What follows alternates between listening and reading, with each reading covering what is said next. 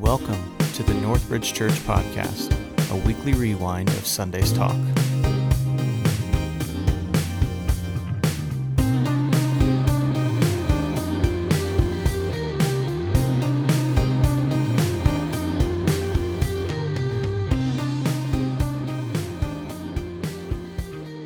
We are in the middle of our series, Under Construction, looking at the tools that God has given us through His Word, through community with the body of Christ, to build homes, to build families that are resilient, that endure in this time, in this age, that really produces homes, this age that produces homes, that produces families that aren't so enduring, that tend to break, that tend to fall apart, that tend to shatter. What can we do in the midst of the season that we live in to create a home that's going to be solid and that's going to be stable and it's going to be standing still on the rock in the midst of all of life's storms? When I think about church, and that's the subject we're talking about today, is church, the place of church in your home. I realize and I recognize if we had an hour and a half, and we don't, so you guys can breathe easy. I'm not going to take an hour of your time up today. But if we had an hour, I could just go systematically through every stage, every phase of my life and talk about how the church was there, how I grew as a result of the church. I can think of when we first started, after I came to Christ and we got connected to the very first church that I was a part of as a kid. I remember, and some of you might remember these days too, on Wednesday nights, children, we didn't go to the prayer service, but what did boys have? Anybody that were in Baptist world? RAs. Girls had GAs, RAs, Royal Ambassadors. Okay, I don't. To this day, I don't know what I was an ambassador to, but I know that we gathered together in a room that smelled very strongly of mothballs downstairs in the basement, and there was two men that led our RA group, Joe Hampton and Henry Hampton. Blew my mind as an 8-year-old because neither one of them were related in any way to my knowledge. They were not brothers. They were not cousins. It was not a nephew, uncle thing. There was no relationship, no family relationship, yet they shared the same name, the same last name, Henry Hampton and Joe Hampton. Let me tell you, just to be honest, they were the worst RA teachers in the world. In the fact that, some of you who grew up in RAs, it was sounded like Boy Scouts, like Christian Boy Scouts. I'd hear these stories of RAs, go camping. I'm like, we never went camping. We go out and build fires. I never built a fire. We'd have Pinewood Derby. Never built a Pinewood Derby car with RAs. We'd go looking on nature hikes. Never went on a nature hike. You know what we did? What we did was we, for 45 minutes, sat there reading the RA magazine together. And Joe and Henry would select articles each week that were really poignant for our development and really good for us to have a deep understanding in world missions. And we would just have to read them together. Matter of fact, I almost wonder if our parents got to them and just said, hey, our kids need to learn to read better. So could you just have a reading class? Because that's each kid, you're going to read this paragraph and, Tahi, that's the Tony. It's the, okay, I'm sorry. And so we'd read. And the idea was in our RA class, the idea was if we read well or good, well, I don't know. If we did a good job reading, the last 15 minutes, we could go out and play. And behind our church was not a swamp, but it was a cesspool. Literally a cesspool. It was so thick of stuff, we would throw rocks on it and watch the rocks stay afloat on top of the stuff, whatever the stuff was in there. So that's what the last 15 minutes was, we could be released and we'd go behind this and go to the cesspool and see if the biggest rock we could chuck out in there and it would stay afloat. That was our entertainment, okay? And that was my experience of RAs. And you're sitting there going, Tony, you're supposed to be telling me how church was important and meaningful. Well, let me tell you, for all the foibles and all the poor teaching and instruction that Joe and Henry did, I'll tell you about a memory that still is just in my mind. And that is, I remembered one day in particular where we were throwing rocks. There was about 12 of us throwing rocks out there as fast as we could find them. We're throwing rocks, throwing chunks of concrete that we're ripping off of our parking lot, even, you know, on the edge where it's breaking up, and we're throwing. And Joe grabs me and just says, Tony, I want to talk to you a little bit. And I thought I'm in trouble. You know, I'm thinking, oh no, he saw me breaking the parking lot. He's gonna be so mad at me, you know, for doing that. And we go off to 100 feet away from the action. And he gets down on his knees.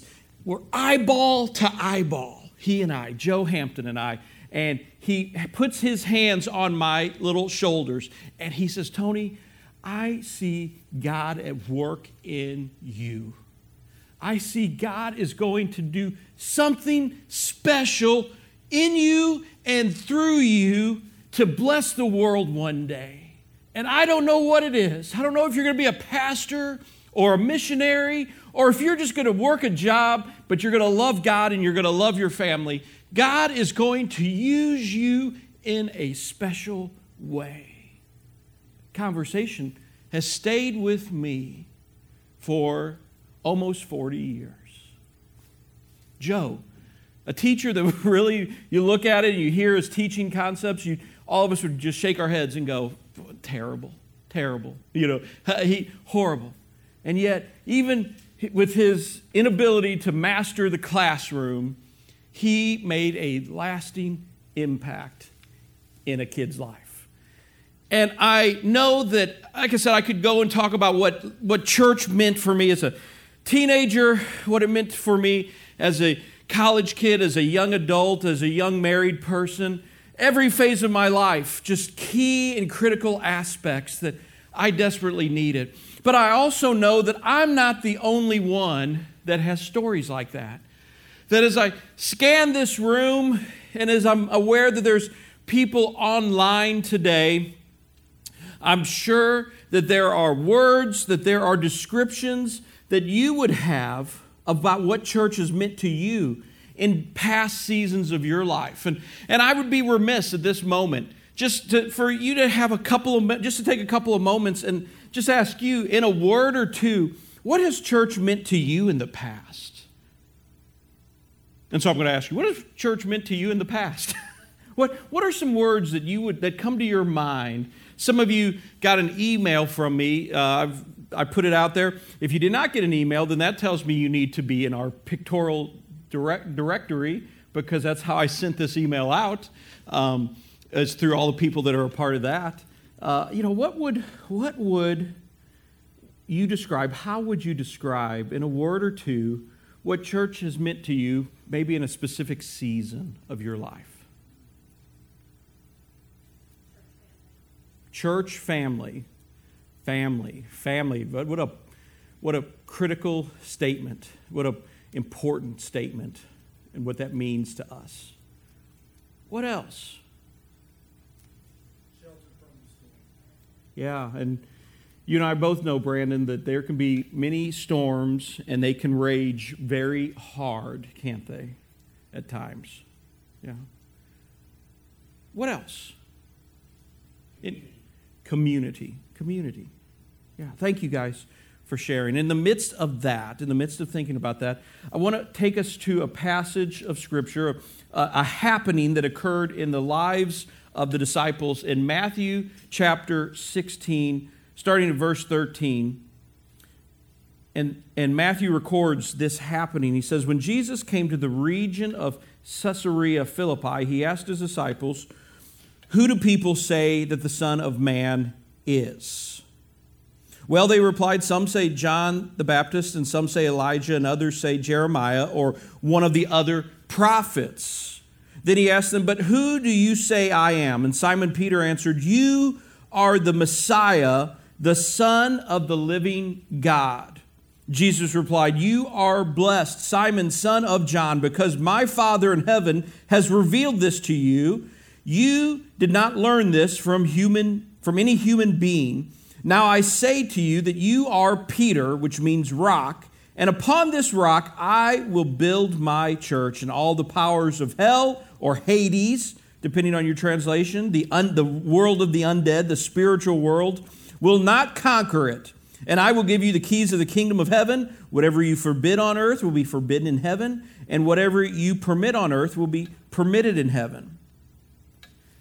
Now, this passage of Scripture, it's the first time that we see that there is a clear recognition that Jesus is the Son of God. We see a clear recognition that Jesus agrees that he's the Son of God. If you ever hear that from people who say, "Well, you know, Jesus never said he was God." Well, no, he just praised someone who called him God here, okay? And also the first time that Jesus spells out the church, the ecclesia, the gathering of the people together, and he makes an incredible promise. Even the gates of hell will not prevail upon the impact of the church, the family of God, as they come into this world and as they claim more people, more souls in the name of God. Now, this passage of Scripture, it doesn't happen. You know, I just remind myself and I remind you that Scripture does not happen in a void, does it? It's not just a couple of bald-headed, bearded guys. I don't know why they're bald-headed and bearded, but that's what I picture when I picture the writers of the Bible. They're robed, blue robes typically, and they're bald and they have these long gray beards that maybe they look like Gandalf, I don't know, and they're writing with quills in their hands. That's not how the Scripture occurred. It occurred in real life, right? It happened flesh and blood, and the writers are recording what had happened, what they have seen around them. And so this story that I would argue is a pivotal part of how we came to be. The story of us as a people, as the body of Christ, is so pivotal. The Scripture records that it's in Caesarea Philippi. That is very important because Caesarea Philippi, Caesarea Philippi is considered the headwaters of the Jordan River. Matter of fact, we have a picture of this place. This is where Jesus walked through, and this is considered the beginning part, the beginning of the Jordan River. Now, notice behind there's a cave, right? You see that cave, that big black hole there? That's where the water is coming out of, because the mountain that's above it and that's behind it, the snow melts, goes into that porous limestone, goes through the rocks, comes out of that cave. That's the beginning of the Jordan. As a kid, caves were spooky places, right? They were kind of mysterious. Multiply that by, 10 or 15, and that's what the people in Israel believed about caves. Caves were very scary places. The idea was caves were a portal to the other world, to the spirit world, to, ghosts would come out of caves. Demons would come out of caves. Spirits that had ill intent for humanity would come out of caves. And in this case, you had the headwaters of the Jordan coming out of the cave because of the temperature differentiation. When this picture was taken, it was a very clear day, but oftentimes this area would be very misty. It would have a lot of fog. It would, because the cold and the heat would come together, and so there'd be clouds coming out of this cave to make the people even more convinced that this cave was a portal to somewhere odd, somewhere spooky. I imagine on Halloween night, kids would come over there and they would dare each other to who could walk up to the cave and maybe throw a rock in it. Now, for the record, there was no Halloween back then, but you know what I'm getting at, okay? You know what I'm getting at. This is a place that is spooky. To add to the spookiness of this area in Caesarea Philippi, we just think that, everywhere in Israel, they all worship God and they all were good, God-fearing, Bible-believing people. Not true. There were chunks of the Holy Land, chunks of this area that were very pagan, that were very Greco-Roman, and that they would worship and they would have very dark, sinister practices. Guess what? Caesarea Philippi was one of those places. Matter of fact, we have a picture here. We're going to come in a little bit closer to that cave, you see all those carve-outs? You see all those little cave, like little mini caves or little cutouts that are in the rock there? What used to be there was a shrine. It was a temple, an outdoor temple that worshiped the god Pan. You know Pan. Pan was the horned god, the goat god. Goat feet, human body, goat horns on his head, right? Pan, the guy that played the flute, the pan flute. You know, that's where we get the pan flute from.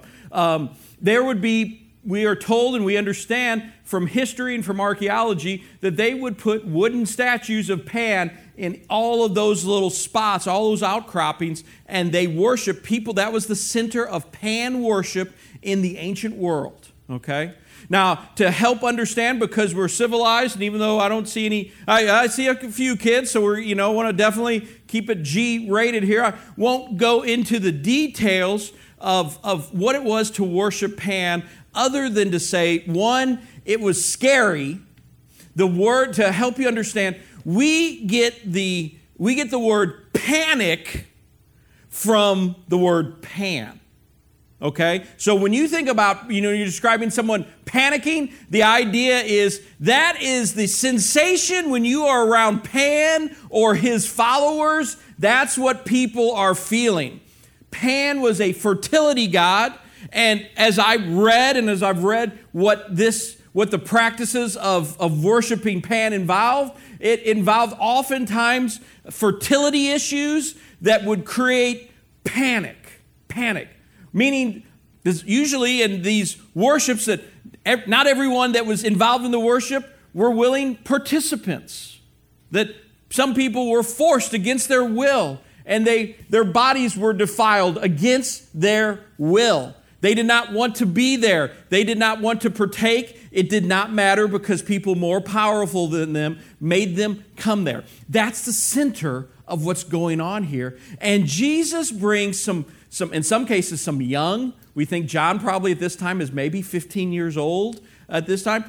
Some young disciples with him who've never been away from their mamas for very long. He's brought some people like Peter, who are good old boys, blue-collar workers, hard workers, but still live in backwoods areas that just don't have never seen what life is like in the big city, right?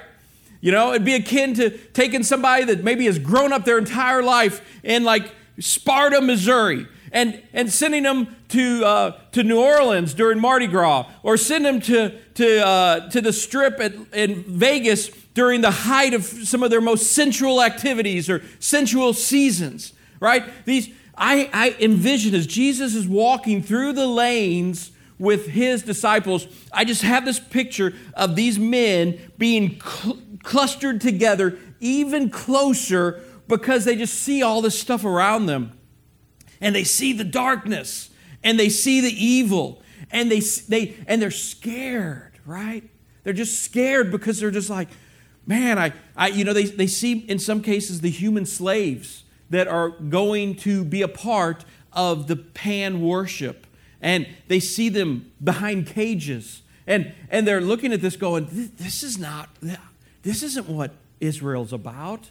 This isn't home. What? And Jesus is walking with these guys through the streets, and he starts a conversation. What a weird time to start a conversation, huh? As they're in the middle of the most decadent place that Jesus could imagine, that Jesus could take these guys, he's saying, let's talk about spiritual things. Who do people say I am? All right? What's the word on the street about me? And Peter reveals, says, you are the Messiah. You are the Messiah. What an interesting time to claim Jesus' kingship in the middle of the most evil part of Israel at that time. And Jesus says, you're true. You're speaking the truth right now, Peter.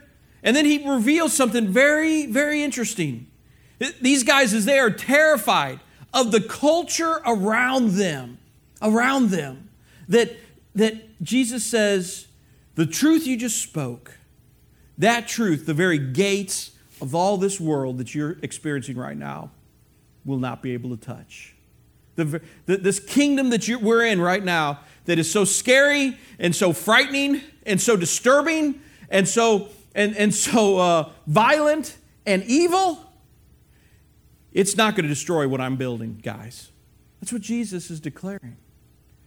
That conversation obviously had great impact with Peter because just like I am bringing to you a story of how a man spoke into my life, I go to continue on in 1 Peter. We were there last week.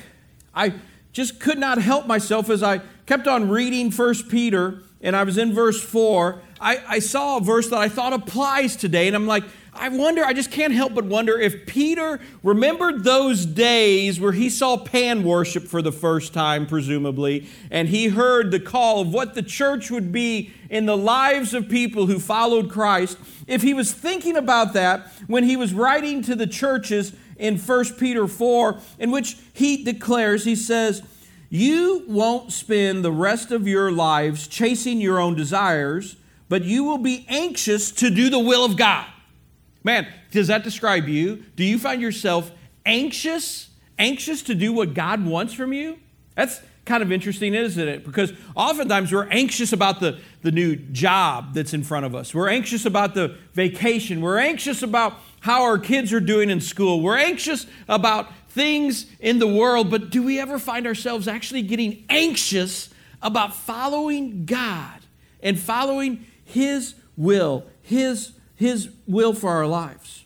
Verse 3, you have had enough in the past of the evil things that godless people enjoy, their immorality and lust, their feasting and drunkenness and wild parties, and their terrible worship of idols.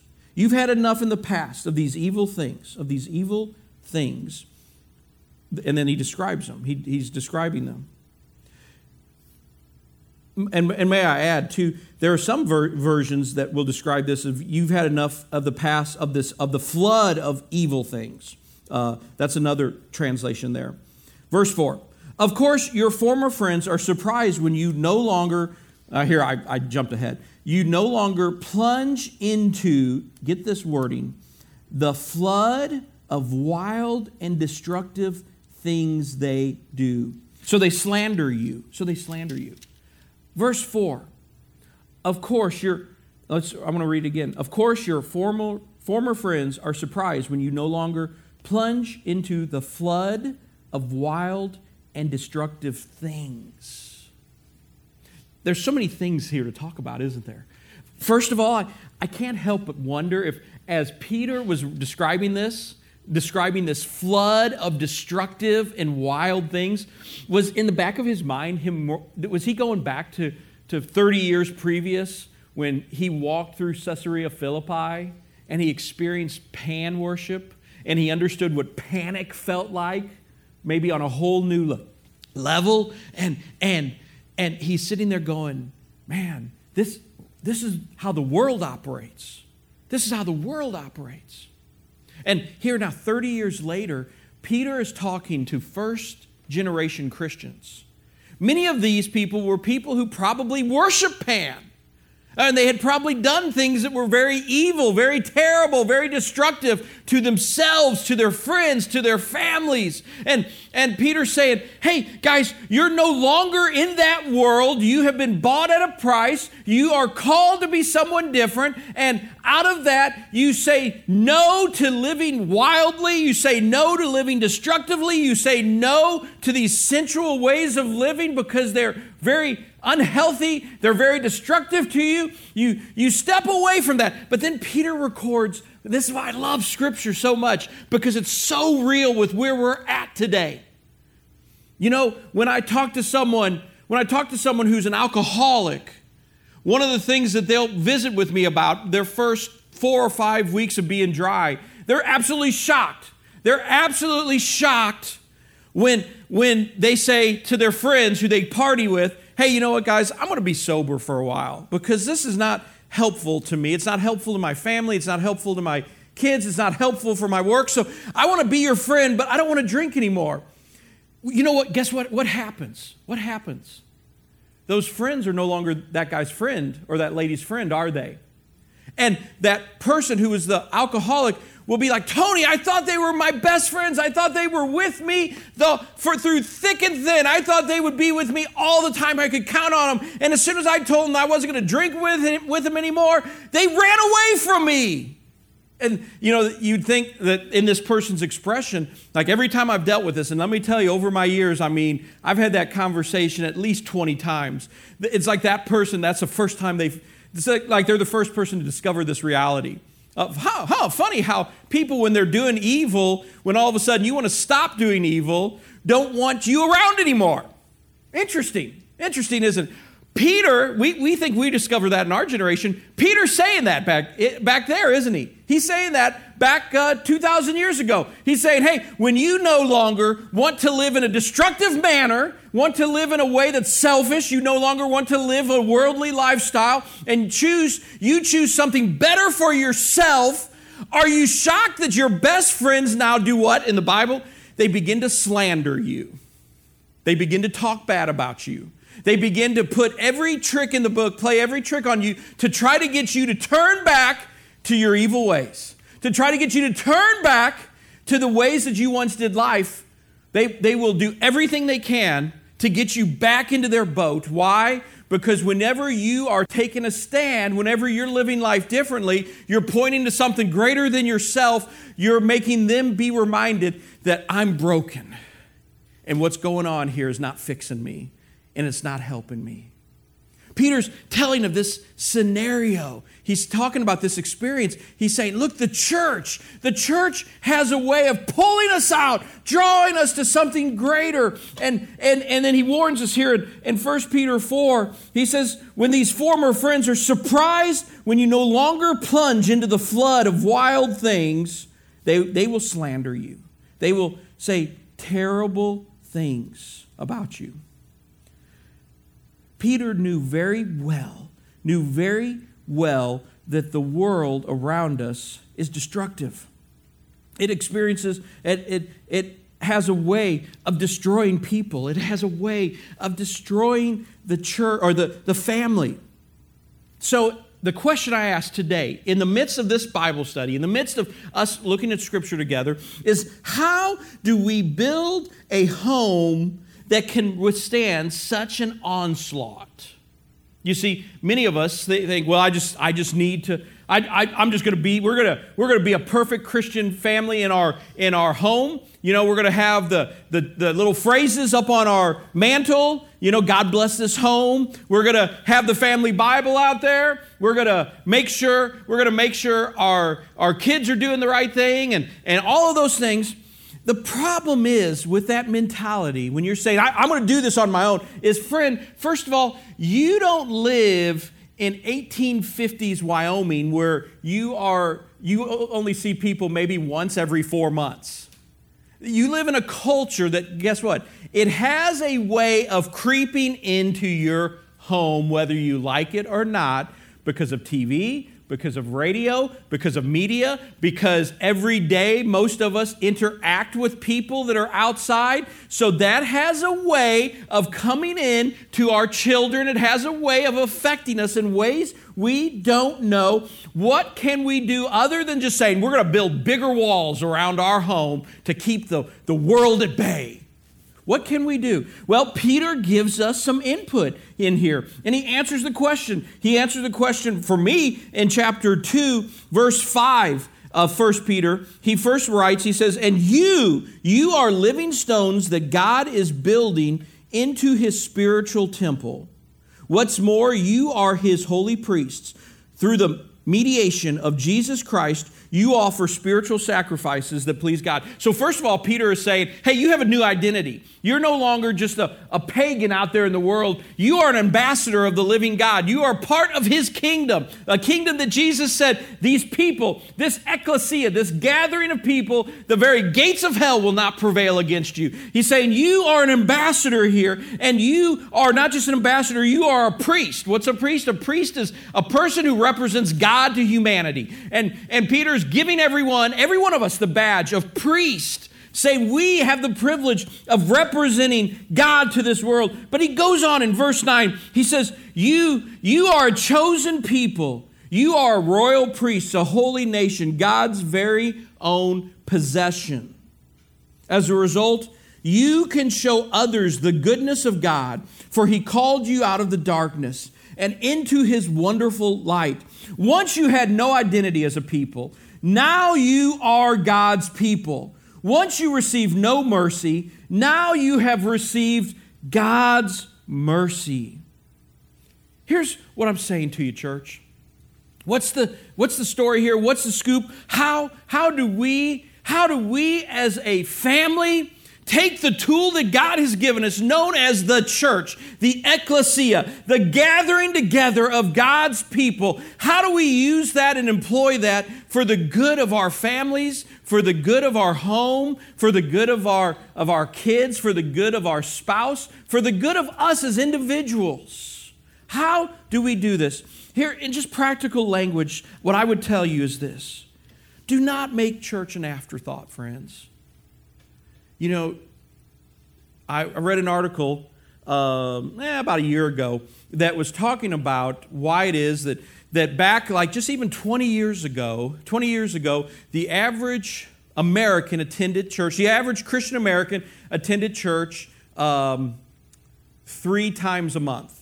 And I remember 20 years ago, for the record, sitting there with all these pastors in a room, you know, regularly in our staff meeting saying, that is not enough. You know, and Nolan and some of the older guys were reminding, they were like, you know, I remember a day 20 years ago when people come to church 5 times a week, you know, or they'd talk about that. They'd talk about how, you know, there was 4 weeks out of the month and they were at church 5 weeks out of the month. And you're like, how does that math doesn't work. But yet, you know, that's what they would say. And they talked about how hey, the church, are we going to be as strong? Can we be as strong if people are diminishing their membership, diminishing their sense of value, their sense of leadership, their sense of responsibility to the church? Well, fast forward 20 years now, and again, I was around people who were having heart attacks because people on average were missing 1 week a month church. Guess what? In America today, the average church attendance is, of the average church attender, it's 1.5 times a month. Which, for the record, like 95% of you are like, man, I'm a lot better than that. You know, you're feeling pretty good about your membership, aren't you, right now? But in America today, the average person attends church 1.5 times a month. Now, the purpose of today is not to beat anybody up for saying, you need to go to church more often. Because frankly, if your goal is just you come to say, well, I warmed a seat and I sat there and I ate a donut, you didn't check the box. If that's your goal, then you're not getting anything out of this experience. And frankly, we're not getting anything out of this experience with you having that attitude, right? That's not the way to go. I'm not trying to say we got to raise and increase our church membership attendance. No. But this is what I'm saying. I'm saying that in this article that was talking about that, I almost forgot that, Dave. I was like, where am I going with this? In that article, it was talking about saying, well, the reason that's occurring is because back in the day, 50 years ago, people had less money, they had less options, they had less abilities. 50 years ago, people took like one vacation a year and that was it. And the other 51 weeks, they were at home.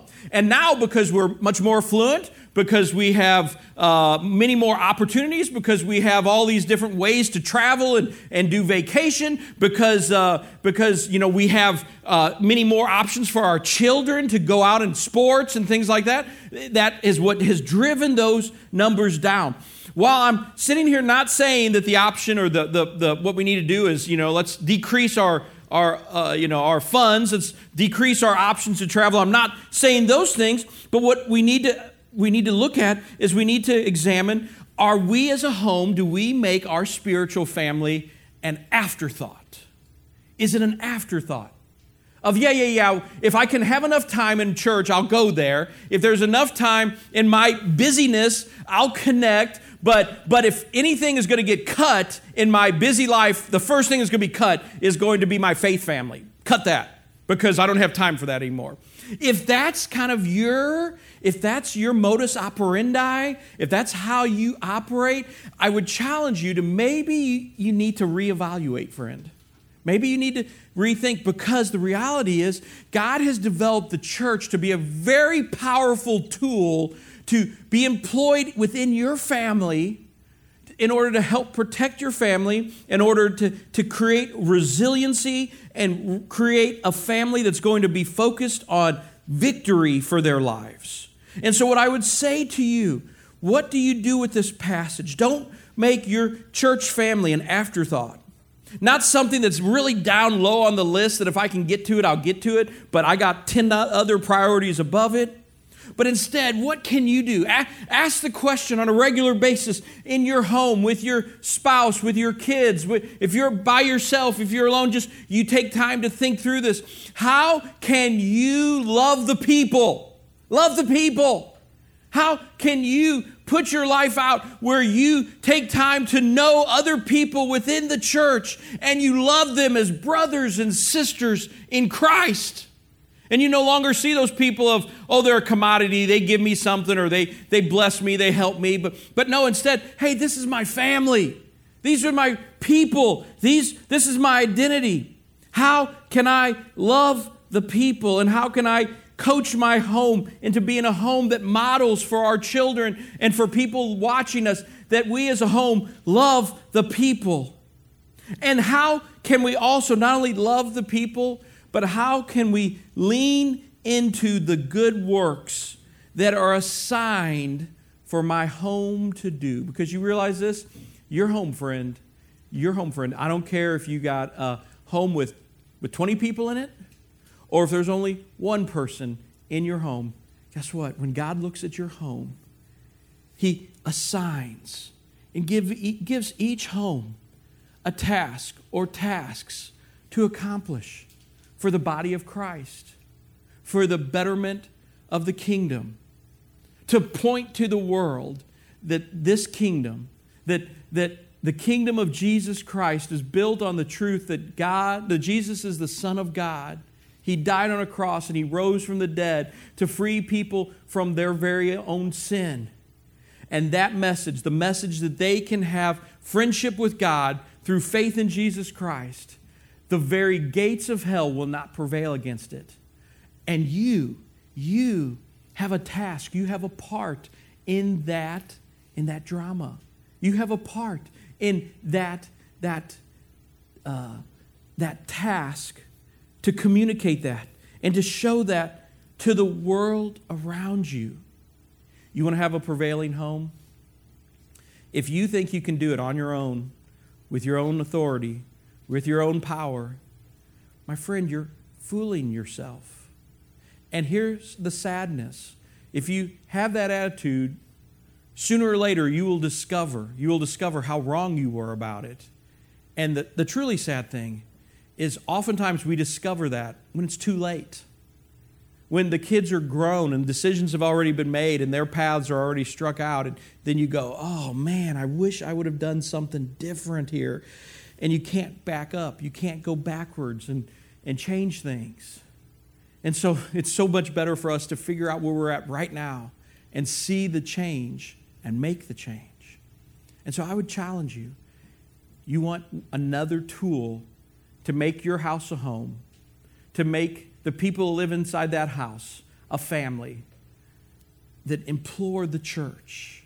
Bring the church into your community and do it in a way where you love the people and you lean into the good works that are assigned for you to do.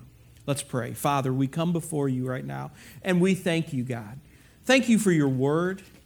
Thank you for just even being able to take a moment to see how in the midst of chaos, in the midst of false worship, in the midst of human beings acting as terrible as they possibly could act, Jesus is telling the truth that He is the Son of the living God. And that on that truth, on that fact, your church is based. And your church, the very gates of hell will not prevail against us. And so, God, we feel, in this day and age, we feel evil pressing in our lives.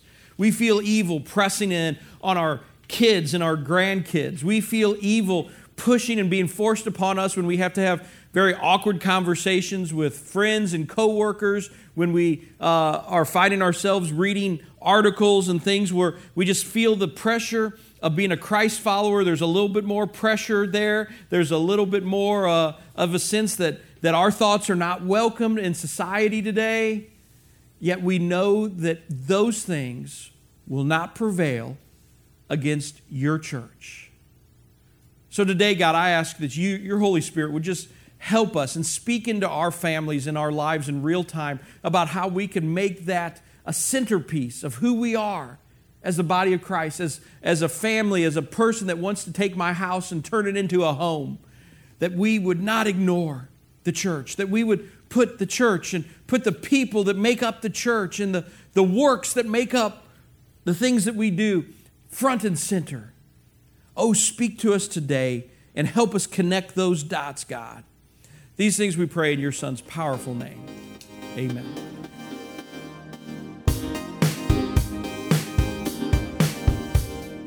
Thank you for listening to the Northridge Church podcast. If you'd like more information about Northridge Church, you can find us online at mynorthridge.org.